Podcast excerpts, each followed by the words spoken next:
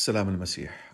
مزمور 33 بعلمنا أمر هام جدا. إذا اليوم كنت بتعرفه عززه في حياتك وإذا ما كنت تعرفه يا ريت إنه تتعلمه وتطبقه في حياتك.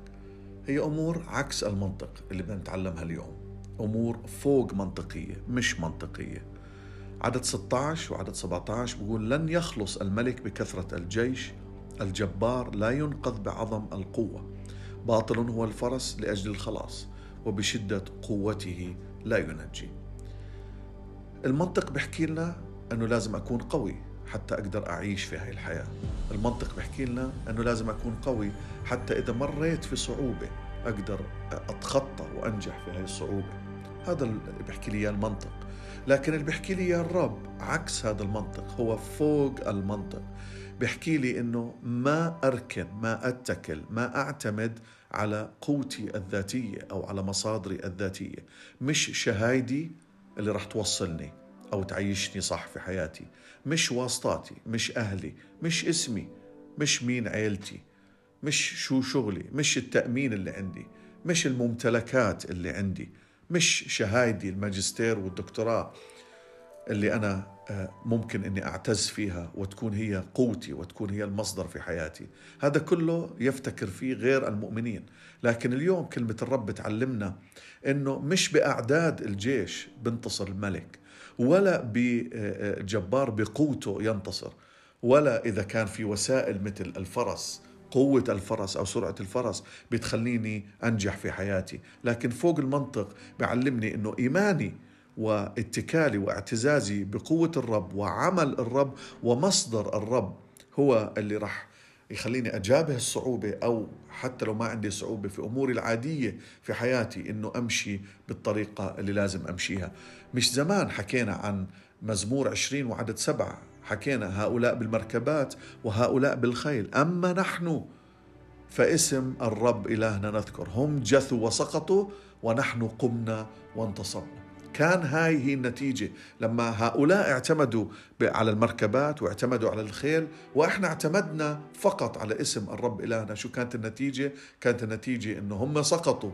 اللي اعتمدوا على أمورهم الذاتية. وإحنا اللي اعتمدنا مش على حياتنا مش على أمورنا ولا قوتنا ولا مصادرنا اعتمدنا على اسم الرب اللي مدعو علينا وعلى قوة الرب اللي بحياتنا إحنا قمنا وانتصبنا. نتذكر أحبائي داود داود في صموئيل الأول 17 وقف قدام رجل حرب وهو جوليات عريض وطوله 3 متر ومسلح بأحسن الأسلحة.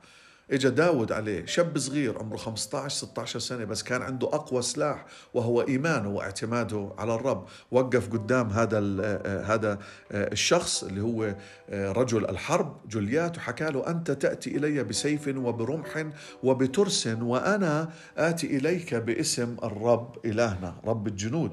وبعدد 47 بيقول وتعلم هذه الجماعة كلها أنه ليس بسيف ولا برمح يخلص الرب لأن الحرب للرب وهو يدفعكم إلينا. شو كانت النتيجة؟ كانت النتيجة أنه داود هو اللي ربح الحرب. داود هو اللي غلب هذا العدو وقتله. داود هو اللي نجح بكل الأمور لأنه اتكاله واعتماده واعتزازه في الرب وليس في مصادره الطبيعية يعني عكس المنطق.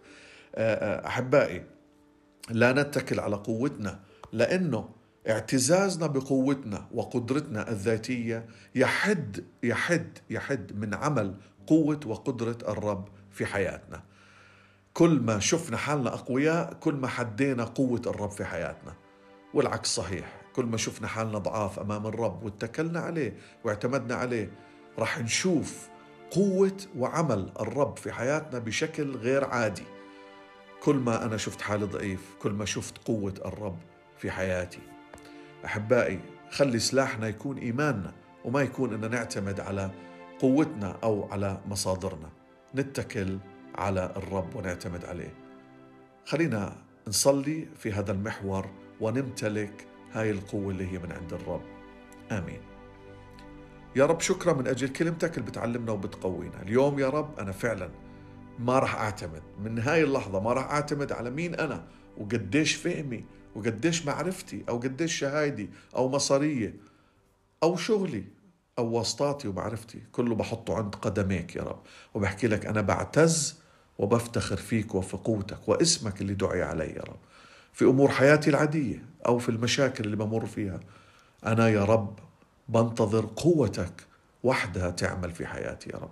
أنا لا شيء أمامك وما عندي أي قوة ولا عندي أي حيل ولا عندي أي تكتيك كيف أعيش بحياتي ولا عندي أي خطة ولا عندي لا حكمة ولا معرفة ولا فهم.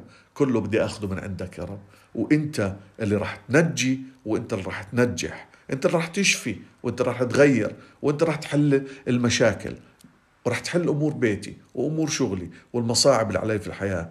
وتخليني أسلك في حياة يكون فيها قوة وانتصار في كل أمر من أمور حياتي باسم يسوع. آمين.